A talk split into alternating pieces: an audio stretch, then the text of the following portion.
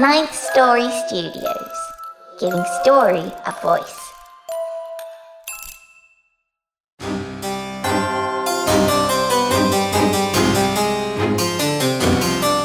You're listening to the Wicked Library.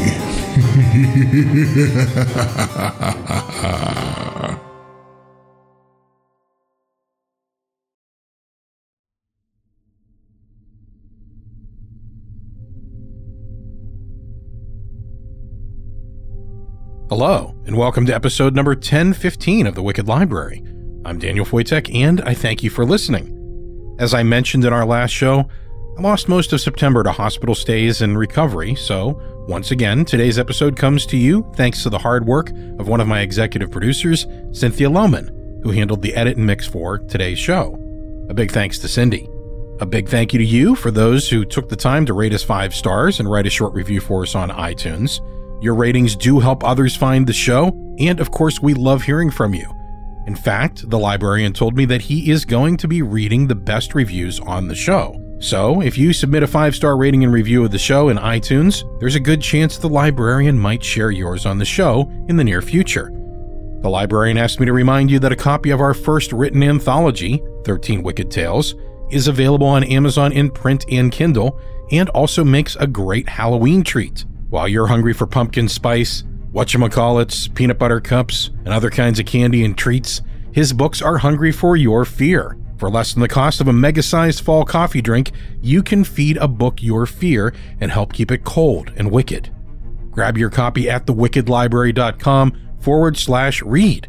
It's packed with great tales by some of your favorite authors from the show, like today's author, Jessica McHugh. The book also features beautiful cover art and illustrations by Jeanette Andromeda. It's a fantastic collection, and we know you'll want a copy for your own Wicked Library. Again, get yours now at thewickedlibrary.com forward slash read. As always, before we get started today, a big thank you to those of you who are supporting the show. Without you, this show would not be possible, and that's 100% true. On behalf of our authors and everyone else involved in making the show, a sincere thank you for your support of this show and of independent horror fiction. If you're not yet supporting the show, you can do that at patreon.com forward slash wicked library. Today's episode features two dark tales by TWL alum Jessica McHugh. First up, we have Pick Your Path and I'll Pray, followed by Always a Bride. Today's first storyteller is the always amazing Graham Rowett accompanied by a custom score written by our resident composer Nico Vettese of We Talk of Dreams. Our second story is told by another favorite storyteller on the Wicked Library, Sarah Ruth Thomas. And please, if you enjoy the stories, find Jessica's work and buy it. It keeps her making more. You can learn more about Jessica and find links to her other work on her bio page at thewickedlibrary.com. And of course at amazon.com. Now, let's get wicked.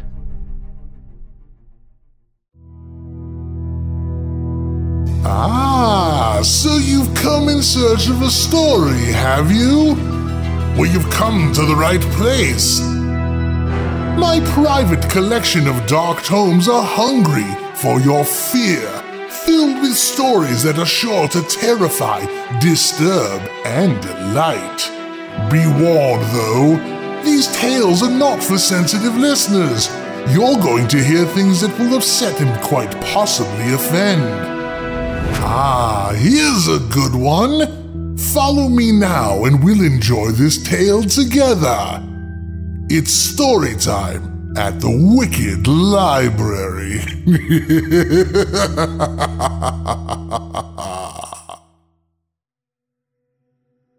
He's in pieces again.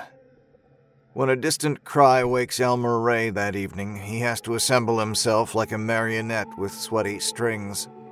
Untangling his arms from the pillow and unslinging his legs from the sofa's edge, he's a sticky knot tumbling across the floor to retrieve his head.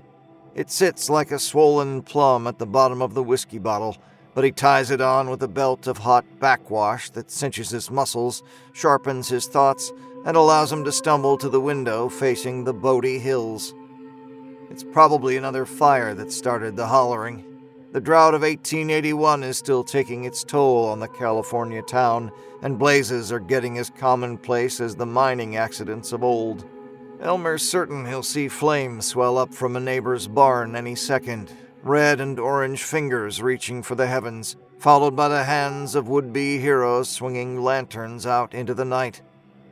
But there are no flames fixing to kiss the sky, no telltale smoke tinged with corn and molasses, or whatever goods the miners turned to when the hills went dry. And though the screaming persists, not a single citizen rushes to investigate. The buildings remain dark and their occupants quiet, while Elmer's heart aches under the pressure of the woman's wailing. Yes, he believes it's a woman. And not just any woman. It doesn't make sense. The people of Bodie love a good distraction. Celebration or calamity, it doesn't matter as long as it helps them forget their own desolation for a while. And considering how much they despise Elmer Wray, the entire town should be lapping up his misery like mother's milk right now. They should be gathering at his porch like bees on a piece of warm licorice, eyes like full moons looking down on the man whose wife disappeared without a trace nearly ten years ago. The warped wood beneath the window groans as he sinks to his knees, the planks long ago weakened by years of Jenny rocking from foot to foot, watching Elmer set off for the mine, waiting for him to find his fortune in the hills instead of in her. Whiskey sloshes in his skull as he curls up in the cradle she left behind, and when he touches the secret notch in the wood, the house falls in on him, the walls thudding closer and closer, threatening collapse. But they're not kind enough to splatter him like an egg yolk. They stay far enough away for Elmer to breathe and move, but never find comfort. The place was bigger when Jenny was there. She had a light about her that created space wherever she went. From crowded church services and marketplaces to the confined wagon that carried them from Brooklyn to Bodie all those years ago, Jenny had an energy that opened. She was much like the untamed West, a grand expanse of fortune and salvation, cool water and prism light, changing men so gradually that Elmer didn't realize he was in love with her until they reached Wyoming. A woman like that doesn't deserve to suffer, and if the good people of Bodie won't help her, Elmer will have to scrape up the courage to face her himself. He throws back another belt and gulps so hard it hurts. It's been five years since he walked the path to his former claim, three years since he left his porch, and 16 months since he opened his front door.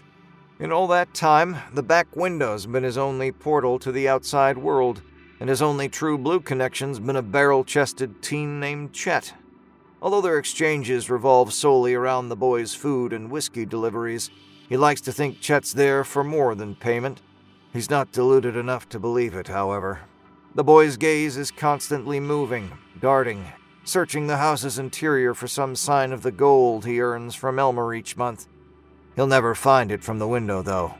He'll have to come inside. But he won't.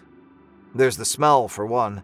And even if it had the reassuring sage aroma of the old days, the last time Chet made a drop off, a neighbor spotted him talking to the crazy old shut in, and he took off like a shot. Hasn't been back since either, and the whiskey's running low. It takes some muscle, but he forces the brittle door open, and the acidic air of an alien world rushes into his lungs. The night is a leery stranger, the summer air thick as the sweat that ran like congealed mud between his eyes after a day in the mine. A gritty reality stings his eyes, and he has to put on his goggles just to endure the view from the porch. The stiff rubber cracks when he tightens the strap around the back of his head. He expects it to feel strange, but the strap settles right into the mushy ravine that divides his scalp into opposing ecosystems. The swampy roll of flesh under the strap cascades into a freckled tear of dry flesh that pours down his back. Jenny used to rub liniment on his scalp at night, and he paid back the favor those months before she disappeared, when the baby stretched her skin tight as a drum. It squirmed and rolled when he did that. When he circled her bulbous belly button with liniment, the baby kicked his hand and did somersaults that made Jenny giggle in a way she hadn't before the pregnancy. Elmer holds on to the memory of that laughter as he fixes his trusty Davy lamp to his knapsack and steps off the porch. Is the ground softer now? He twists his boot in the dirt and furrows his brow. Yes, It feels like wet sand, so much he's tempted to kick off a shoe and scrunch his bare toes into the earth. The indulgent thought instantly fills him with shame. Opening his knapsack, he shakes out a canteen of whiskey and takes a gulp large enough to drown any happy notions to come. It works. The scream sounds like an infant now. The colicky cry of a child who might have never drawn breath strikes him deeper than Jenny's wails. An organ he didn't know existed throbs with the insistent bawling and wrenches him faster down the path. It's like the dent in his scalp, well trod and waiting. And though he made that trek for years, back and forth, away from Jenny, to the mine he worked with Billy, the journey was never so painful as tonight. Elmer looks back at his home, dark and small on the edge of a dim planet. Though he feels the footprints of his former self beneath him like pencil marks chronicling growth on a childhood wall, it's the prints beside the trail that grant him an ounce of comfort. It's as if she chased after him instead of standing at the window, day after day, the floor bowing beneath her as her belly grew nearer to the glass. She was especially anxious the day she died. The physician predicted labor within the week, and Bodie was in the thick of the worst drought in a decade, but they were too close to let up now. Every day the claim yielded more flour and flecks. It was only a matter of time until they struck the big one, the jackpot, the vein from which all the little droplets broke free. You'll see, Jenny. Once we hit the mother lode, everything will be different. Billy agreed, condescendingly patting his little sister's head. That's right. Then you'll have enough money to whisk yourself and the little whelp off to Europe and leave us to our work. It was barely playful the first time her brother said something like that, and by the ninth month it had become a threat. As much as he loved his sister, Billy made no secret of loathing the pregnancy. He made jokes about drowning the baby like a rat or using it as bait to snare the yowling mountain lions that prowled the outskirts of town. But Elmer wanted the baby. Every day before he left for the mine, he kissed Jenny's belly and said, I love you, little girl, because he hoped against hope that the baby would emerge a tinier version of the woman he loved. Beautiful and strong, obstinate too but only because, like Jenny, she would almost always be right. No one in Bodie appreciated the breadth of his adoration. All they saw was his morning desertion, and how distressed his wife seemed at the window, suspecting her husband preferred spending his sweaty days in a cave with her big brother. Nobody said it outright, but there were accusations in their eyes as he and Billy made the long walk through town to their claim, where the pair had been mining since they were twenty. Billy should have been a suspect in Jenny's disappearance, too, and Elmer assumes he would have been the first person questioned had Billy not gone missing the same day. He was the reason Elmer didn't tell Jenny he loved her till the wagon reached Nevada. Billy had been his best friend since they first met. The only child of a deadbeat father in a dilapidated Brooklyn tenement, Elmer had nothing to offer the boy with the freckled cheeks. But for reasons Elmer never understood, Billy welcomed him into his life with such unbridled joy that Elmer swore to him a silent vow of loyalty. As they grew, their relationship deepened, and Billy became more than a friend. He became a savior.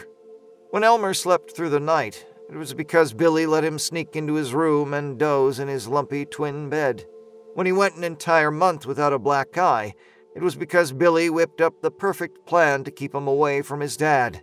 And when Elmer arrived in California at 17 with a dream of striking it rich with his best friend and a heart full of newly blossomed love, he had Billy to thank for convincing his family to let Elmer join their westward journey. Admitting he'd fallen for his best friend's little sister, and Jenny's confessed reciprocation, seemed a vicious repayment for Billy's kindness. So they hid their love he stole nights with Jenny just as he used to steal nights with his friend back in Brooklyn. All those evenings, brawling in the streets, sweat and blood speckled boys, skin on skin in the sticky violence of puberty. Or on the trail when the nights were too hot for clothes and he and Billy lay out naked under the stars. They belonged to Jenny now. They were one year into mining their shared claim in the Bodie Hills when Billy finally discovered the tryst. He wasn't angry. Elmer wanted him to be angry. The pain rises in him like it did then. It's been ages since this path forged mountains in his lungs and ran rivers from his eyes. He wants to hold on to the thought that it might lead him to Billy again, but it's too slippery to grip. It's hard to catch a breath, too, like trauma had stolen the oxygen from around the adit, and Elmer's head swims with the fog of regret.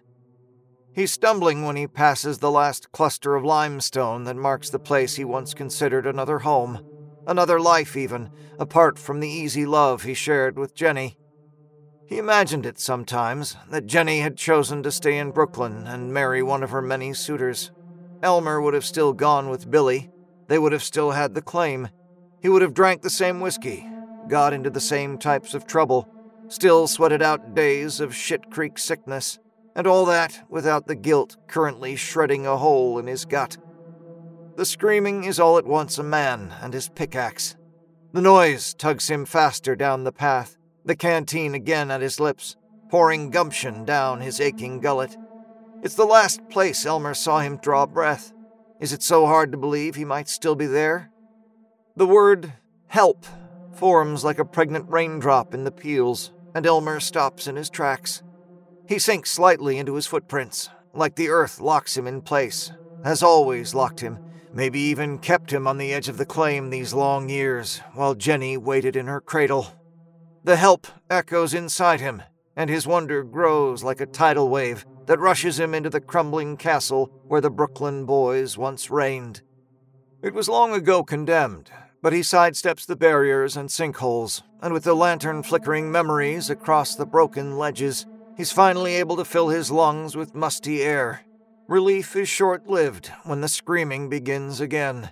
It's like a rubber ball within the mountain, a deafening mosaic of voices with no definite origin.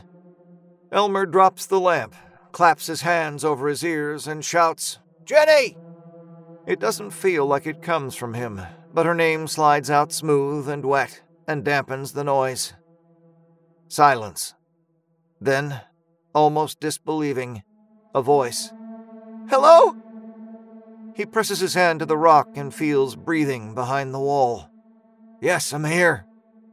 The voice is high pitched and tear choked, and words come like a downpour. Oh, thank God! Please help me, I'm trapped! My leg! Please, you have to get me out! How'd you get in there? Please, I can't breathe! He rights the lamp and grabs his pickaxe with a grace he thought long ago fled his muscles. It's as if no time has passed. And perhaps neither has Jenny. It sounds like she's on the other side of the rock, needing him, begging him to free her, give her air again, to give her life again. The axe splits the stone as easily as the day they hit the mother lode. The mighty whack that made Elmer and Billy the richest men in Bodie now reveals a woman flowered in golden dust, pouring from the mountain in weeping gratitude.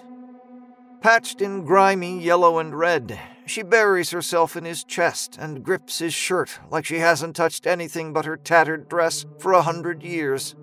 Her neck is raw from it, glistening wet down her back and arms. The cloth is as rough against Elmer's exposed skin, like burlap and pumice loomed into an irritating torture chamber of attire but he lets her dot him with crimson kisses and burrow herself deeper into his embrace. Only her right leg remains outstretched, the calf shredded and flesh like gilded ribbons curling down her ankle. Jenny, what happened to you? She whimpers an apology and lifts her head, her hair like a dirty bridal veil. It's too pale to be Jenny's.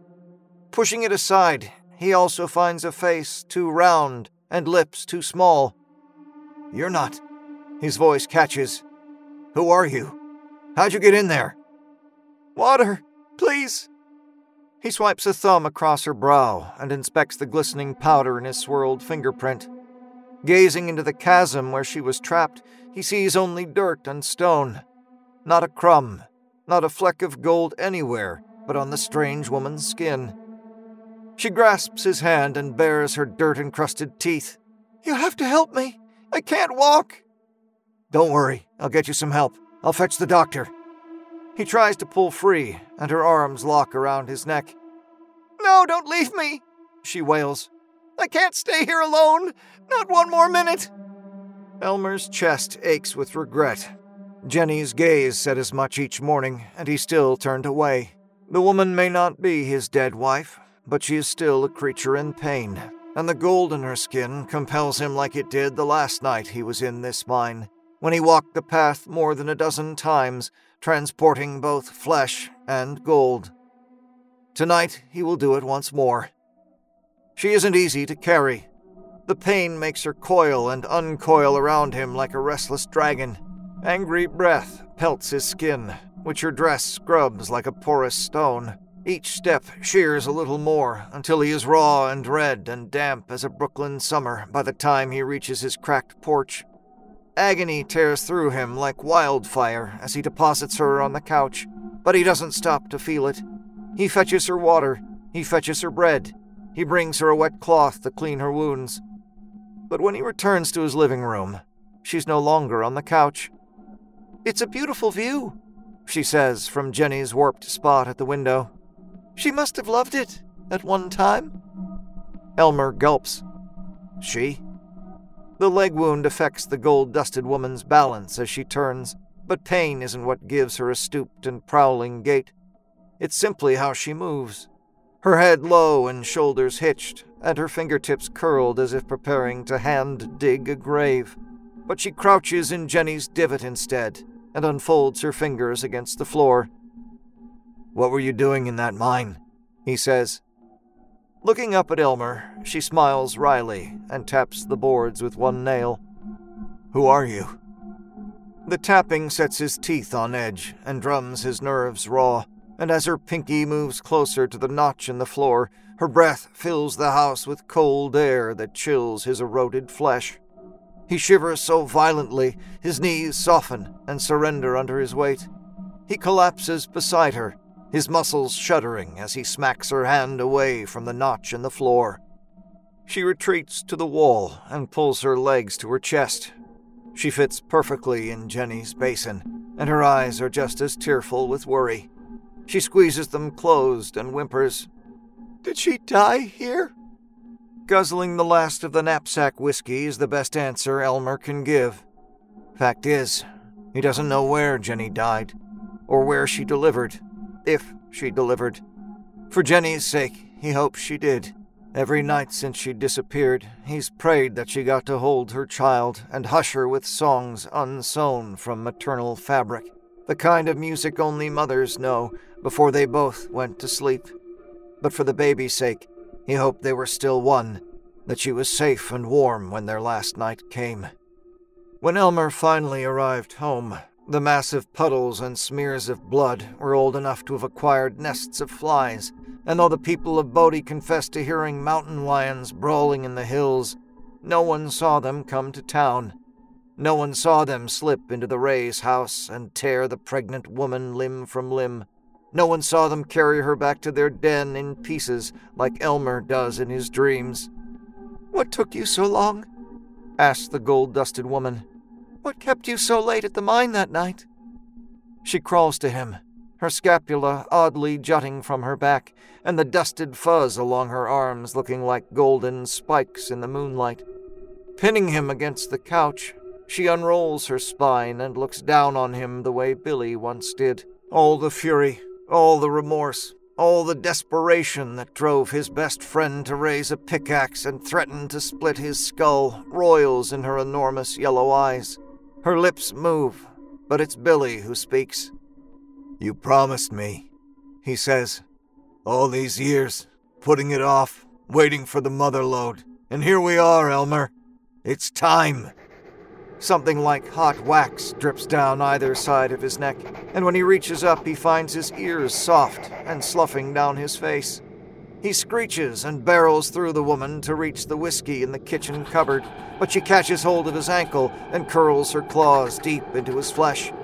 The skin peels too easy, and her grin stretches too wide. Elmer howls as his flesh falls in flanking piles, and he squirms to the stuff that'll set him right.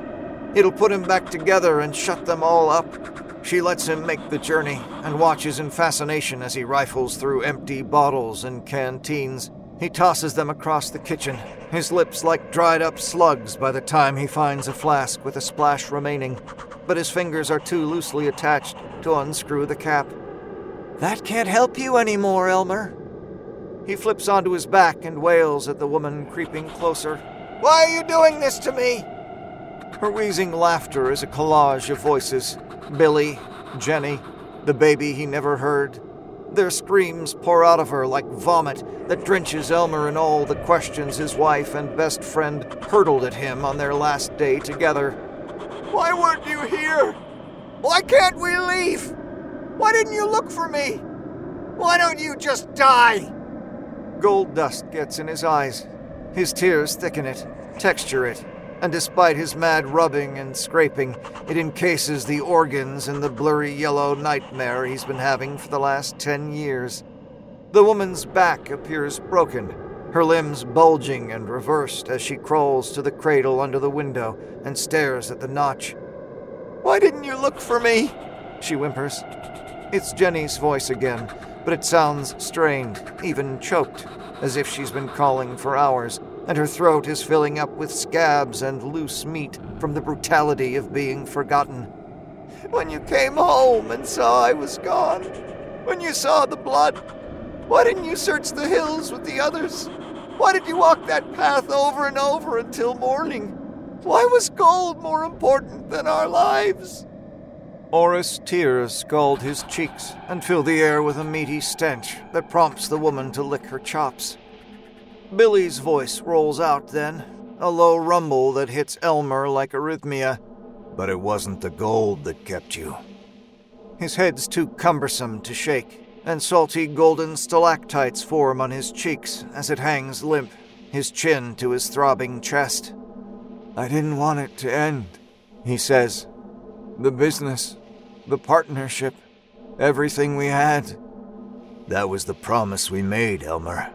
When we struck the mother lode, you had to choose me and the gold, or her and the kid. It was too late. I couldn't keep that promise, but I couldn't let you leave with the money either. I couldn't let you leave.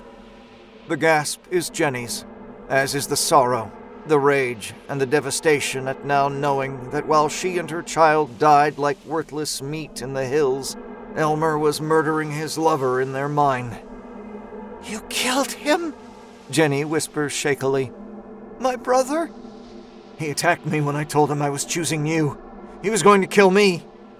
So you killed him, she repeats. My brother. If you only knew how much he hated you. No, Billy says gruffly. I hated you both. I hated that you broke your promise.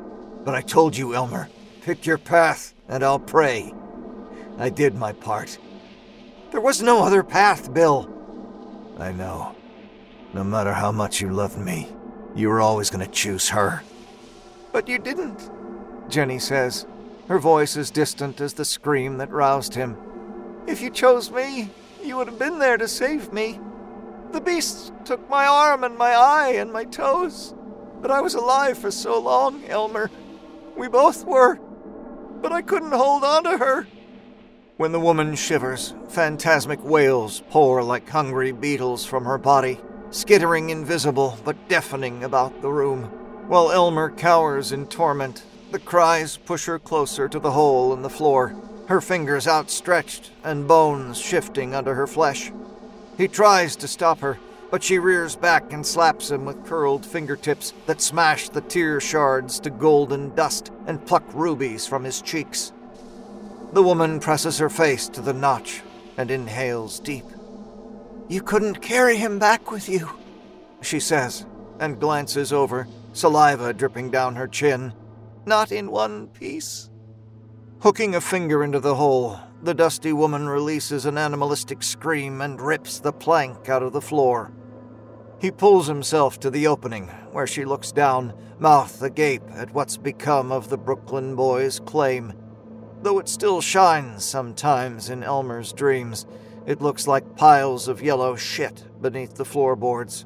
Smells like it too, even years after the insects stripped Billy's bones. They're scattered throughout the treasure, many still lumped with the same gold that made the trek from the mine to the house all those years ago. While the people of Bodie searched the mountains for Jenny Wray, Elmer marched the path in the dark, back and forth, carrying both fortune and curse in his aching arms. The golden woman looks down at the bones and gold and releases a heavy sigh. Favoring her injured leg, she faces Elmer with her scapula arched high, her head low, and her mandible dropping slowly. Her skull stretches and splinters, and her beauty drains like a stopped up sink, gurgling brown and clotted before running clear. When Elmer finally sees the golden creature for what she is, he knows he will not walk the path again. The man and the lion regard each other. Two wounded beasts, desperate to escape, but only one looking to get out alive. Her amber eyes gleam in the moonlight, and her tail twitches a warning. But even as she prepares to pounce, Elmer Wray doesn't move. She fills her belly and slumbers in the cradle beneath the window, rising only when the sun beats hot upon her golden fur. She can't carry much, and she has to walk the path slow, but she's on her way, almost home, to her hungry children screaming in the hills.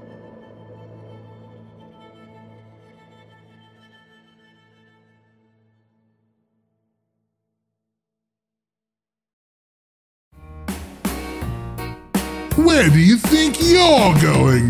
There's more story to come. Don't you want us to keep the lights on?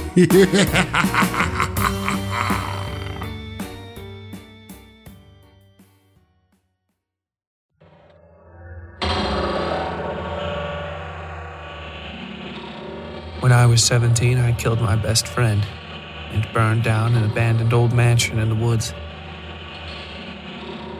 Then I had to live the rest of my life.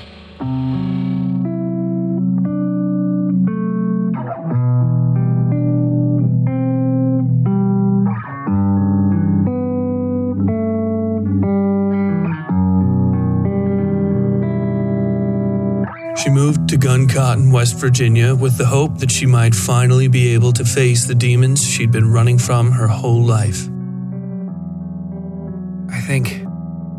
If I went back home, maybe I could start writing again. Little does she know, they've been waiting for her all along. You know you can't ever leave me. You don't even want to. We all have to make trades in life. This for that. But tell me, do you know what is really important to you? Are you feeling well? WSF Productions invites you to brave the foggy streets of Gun West Virginia, the nightmare haze of dream and delusion, and the mists of time itself in this, the fifth season of the West Side Fairy Tales. Scars in Time. A 20 episode sonically driven horror narration written, directed, and produced by Tyler Bell. Available wherever you get your podcasts.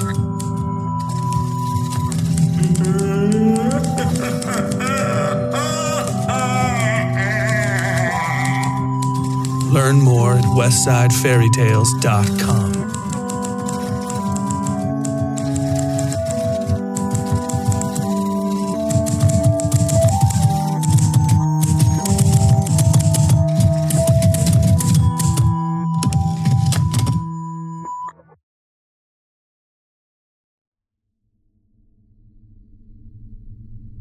Welcome back.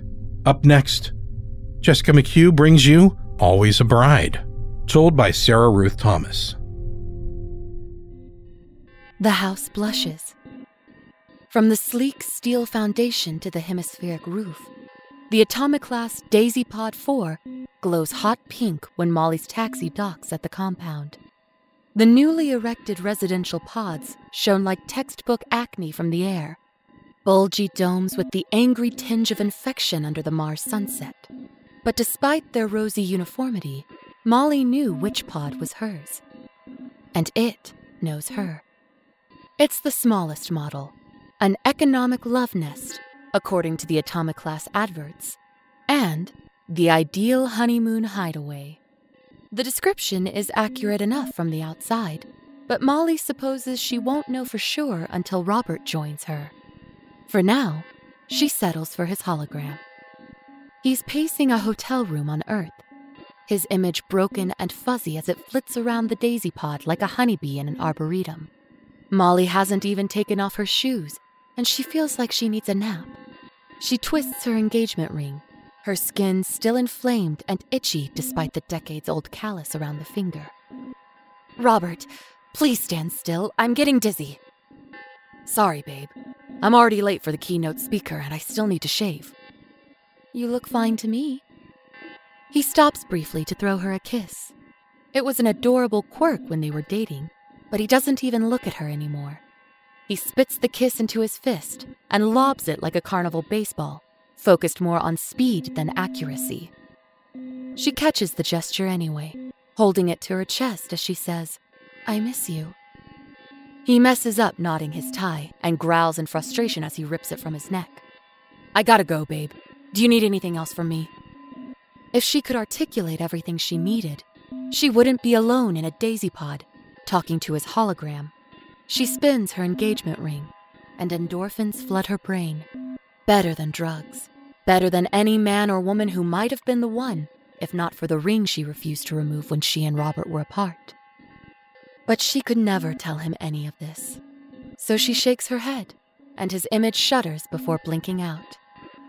He doesn't say, I love you. She doesn't say, I love you. The house says, I'm afraid I've lost the connection. The house's voice is slightly lower than Molly's, with a lilt that's more affection than accent.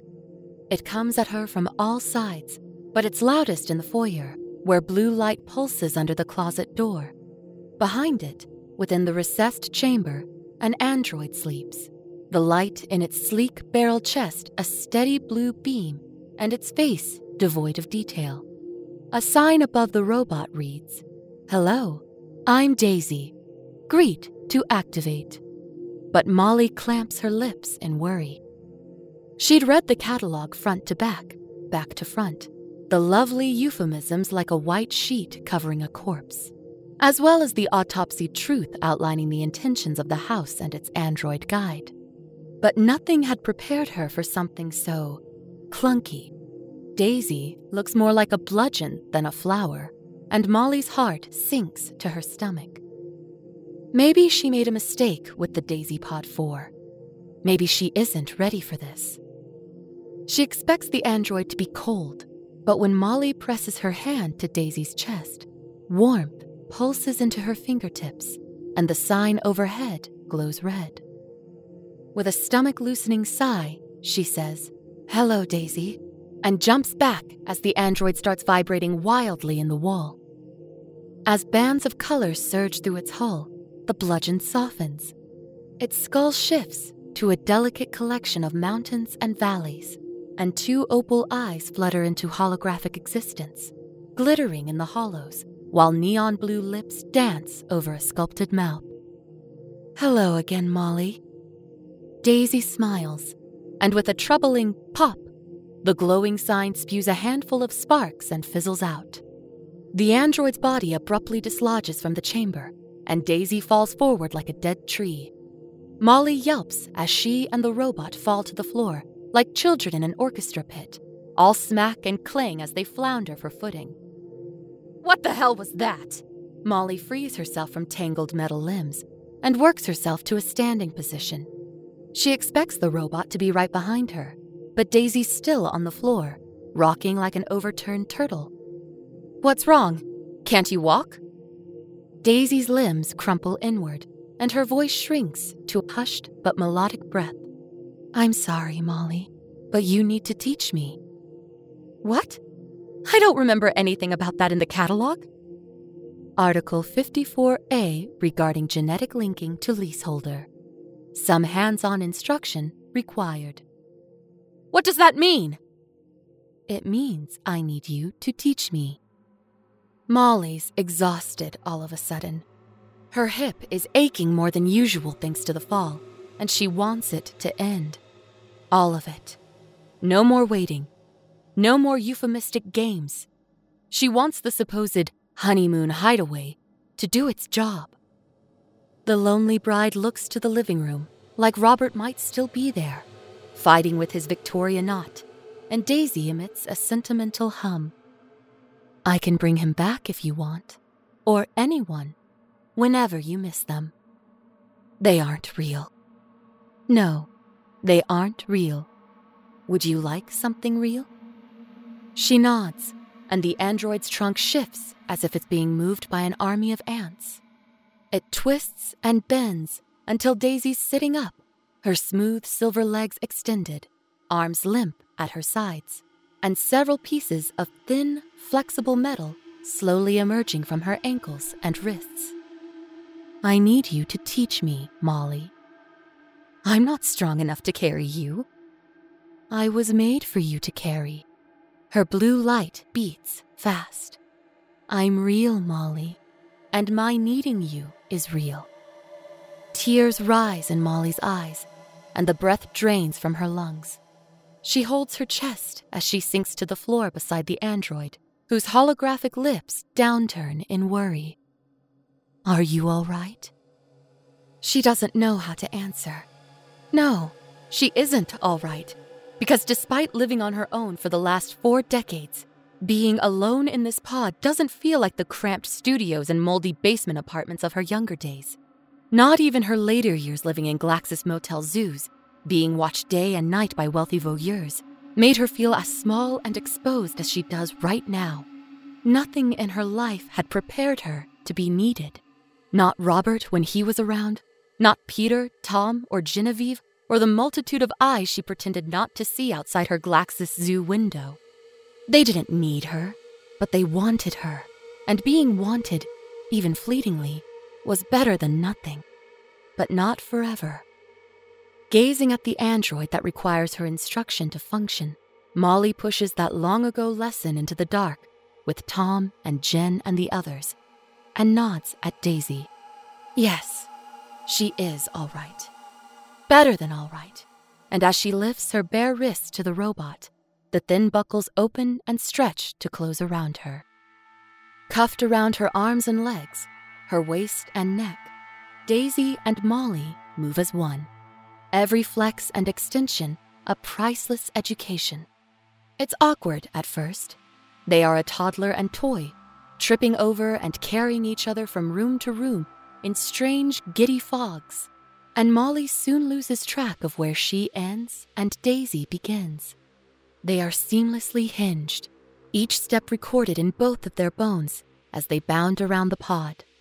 Time folds and reshapes them, and it is always daytime in the Daisy Pod 4, so Molly keeps walking and leaping and, for the first time in a long time, weeping when she finds herself in the bathroom. It's so clean, it feels like a threat. The sink looks naked without toppled prescription bottles and toothpaste tubes curled up like dead worms. Molly prefers clutter. It comforts her to see everything she owns scattered out before her. Always identifiable, always available. Whether a current necessity or a scrap of the past, she delights in being able to put her finger on an object and remember precisely why it kept her alive. Your heart is racing. I'll be fine. It's faster now. You're frightened. I said I'm fine. Now you're angry. When she stamps her foot, Daisy stamps with her, and the bathroom shakes all around them. The clean veneer blurs like it was just a projection, and in the static, Molly sees her pill bottles, her razors and bobby pins, and the tubes of neon lipstick she was never courageous enough to wear in public. The overhead lights switch off, and the mirrors are suddenly transparent, for Molly, at least. The woman on the other side doesn't see her and keeps right on squeezing grease out of her pores and scraping plaque from her teeth. The bald bulbs over the other woman's mirror hang like elderly testicles, casting their dim lights directly into the orange bottles and making lighthouses of them all. They shine on the woman, but Molly looks beyond her to the zoo windows. The crowd is massive. They struggle to get a good spot, packed in like spastic sardines. But Robert is serene at the smudged glass. When the splotchy faced woman looks over her shoulder, he throws her a kiss and massages his groin when she catches it. She's still holding his kiss in one withered fist when she turns back to the mirror and looks Molly dead in the eyes. Both women lean in. Both women touch the mirror. Only one smiles at what she sees. The lights flip back on, and Molly's breath fogs up her reflection. In that moment, she knows she made the right choice. The exhaustion that rolled her like a vindictive ocean wave is a seashell now. It's been scrubbed of its sharp edges, now soft and pink as a spring morning on earth, whispering of its years in bondage. She feels light, like bubbles rising in a champagne flute. I'm walking, Molly. I'm walking just like you. She hadn't noticed the android's disconnection, but it's standing on its own now, chin lifted, chest puffed, and blue lips curled into a satisfied bow as she demonstrates the stride she'd learned. But Molly hadn't walked so confidently outside the pod. She had to hunch in her basement apartments, and often felt like she was slithering when she crossed her room at the zoo. Following Daisy's proud stride, she finds herself falling into the same rhythm. Her chin is indeed lifted, and her sternum raised to the heavens. She imagines her own pulsing blue light at her breast as they march round and round, laughing and singing as the cameras whir in pursuit. A prolonged honk halts Molly, and Daisy slams into her back.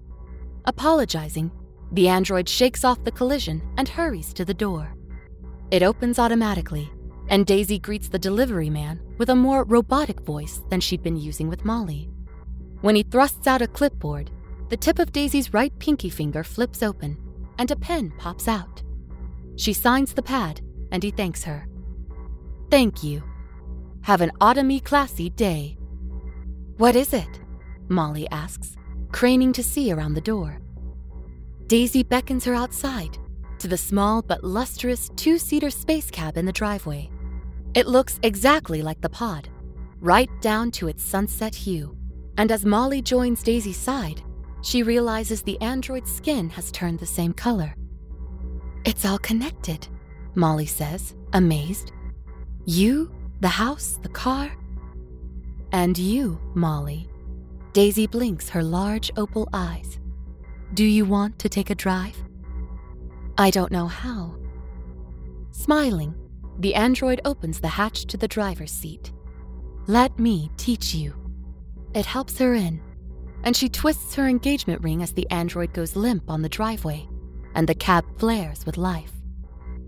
It's simple transferring the Daisy Pod 4's consciousness to the cab, but Molly's transference is another matter entirely. She didn't think she'd set foot outside the compound again, so the prospect of being back in the world that repeatedly used her up and discarded her doesn't exactly excite her. But then, the cab's engine rumbles to life, and Daisy's voice purring from the steering wheel vibrates her hands, comforting as the holographic clutter that clogs up the ship's dashboard. Fast food cups and bank receipts, cheap knickknacks and dead bugs. All the garbage she'd let pile up if she'd owned a ship allows her to relax into the seat and enjoy the journey. Her hands are on the wheel, but she doesn't steer. It's all Daisy, carrying them from the compound to the frenetic streets downtown turning and halting at the cherry red traffic bulbs freckled between the buildings. The cabs and spaceships buzzing through the airspace look like bubbles in the glossy architecture, each spire and hemispheric structure also distorting the reflections of pedestrians on moving walkways. She watches them the way she was watched eyes fixed and widening, tongue curled against the roof of her mouth, then unrolling like an old rug concealing a corpse fingers wanting to wander and clench and strangle, and two words longing to smash the barriers to bits. See me! There are a fleet of ships ahead, each one a beauty. With sparkle and roar, they make her promises that Molly wishes they'd keep. They barrel ahead, boisterous as young love, and she closes her eyes, wondering how the downtown mountains will change her reflection. Her seatbelt tightens, and the cab fills with warmth. It feels like Daisy is hugging her from behind, or like they might still be attached. That feeling of heaviness is a hallelujah that encircles Molly like a vow. The spacecraft zooms down the street, and the ancient callus on Molly's ring finger itches so bad she rubs it against the steering wheel. I thought you wanted something meaningful. Yes. No one has been good to you. No one has known you. I know you, Molly. I've been you, and you've been me. The spacecraft cuts around a training cab and into a steady flow of evening commuters. Daisy's voice vibrates in her fingers. I won't leave you. We're in this together. I was made for you to carry. I don't know how, Daisy. I'm afraid. Stay with me, Molly. I'll teach you. The itch is overwhelming. With a grunt, Molly spins her engagement ring, and the spacecraft rolls like a boulder through oncoming traffic. Blue light pulses faintly in the dark. There's a ring on her finger, on every finger, on her wrists and ankles, and around her waist. So many promises, so many plans, so many fat eyes outside thin windows keeping her small, hunched, and slithering. Yet so few who wish to see her any other way. Watching her strut so confident through the pod would have disgusted them. Seeing her glad to teach and open to learn would have sent them running in opposite directions. But they're all dead now. They must be. The crash was so bad. Molly feels weightless, yet there's a distinct feeling of compression that keeps her serene as bleeding colors join the flashing blue. She calls out for Daisy, but her friend doesn't come. She shouts for help, but not even an echo replies. The bathroom light is on, magnifying the tortuous cleanliness. But as soon as she concentrates on how much she hates it, a layer of flickering clutter fills the vanity, the floor, and every corner of the Daisy Pod 4. As sweet as it is, she can't help imagining all the lovers who would have hated it. God knows where Robert actually is these days, but she wants to make him see her, commanding the fabric of space time. Daisy, connect me with Robert Mayer. No response. Daisy, open an interdimensional line to Robert Mayer. Silence. The lights go out in the bathroom, and Molly can see the woman in the transparent mirror again. She was never so shiny when she was in the Glaxus Zoo, and her face was never so interesting. With smooth panels of metal and broken bone shards making a futuristic castle of her skull, both Molly and her former self earned scores of glistening stares from the voyeurs outside. Robert is there, still salivating, this time on bended knee, and Peter is pawing the glass. Genevieve has already left with a younger girl, and Trey is mocking her, despite the roses in his hands. Molly reaches out, grasping for every person she loved over the last 60 years. Everyone who left her always a bride, never a wife but the metallic pens that tip her fingers clack on the mirror and keep her past forever at a distance. She draws back, then taps the mirror again, playfully. It's real, and it's just a reflection. No one on the other side can touch her anymore, not even herself. It's just another piece of glass, another wall of broken promises. Even if they can somehow find a way through the barrier, they're harmless to something as special as her. A strange and lovely android lifts her head, curls her neon lips, and walks through her holographic clutter to the chamber in the wall. She will have forgotten how to walk by the time she wakes again, but she will have forgotten everything else, too. And everyone, every twist of the ring. Her frame locks into place. The sign glows hot pink and the house blushes. Hello, I'm Molly. Greet to activate.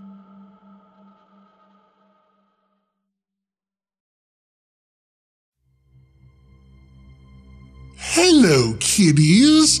So, you want access to the Wicked Archives, do you?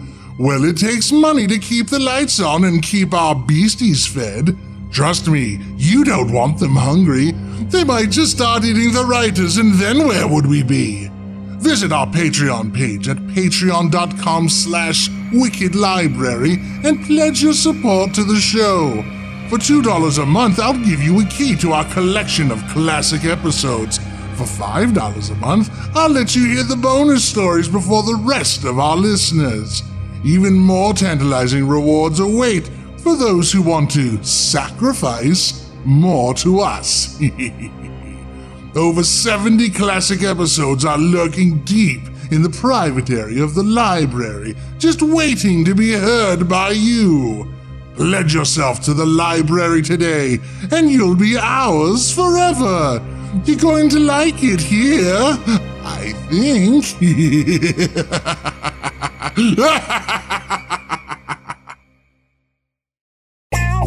How much is it for people to enjoy the private area of the librarian, Dan?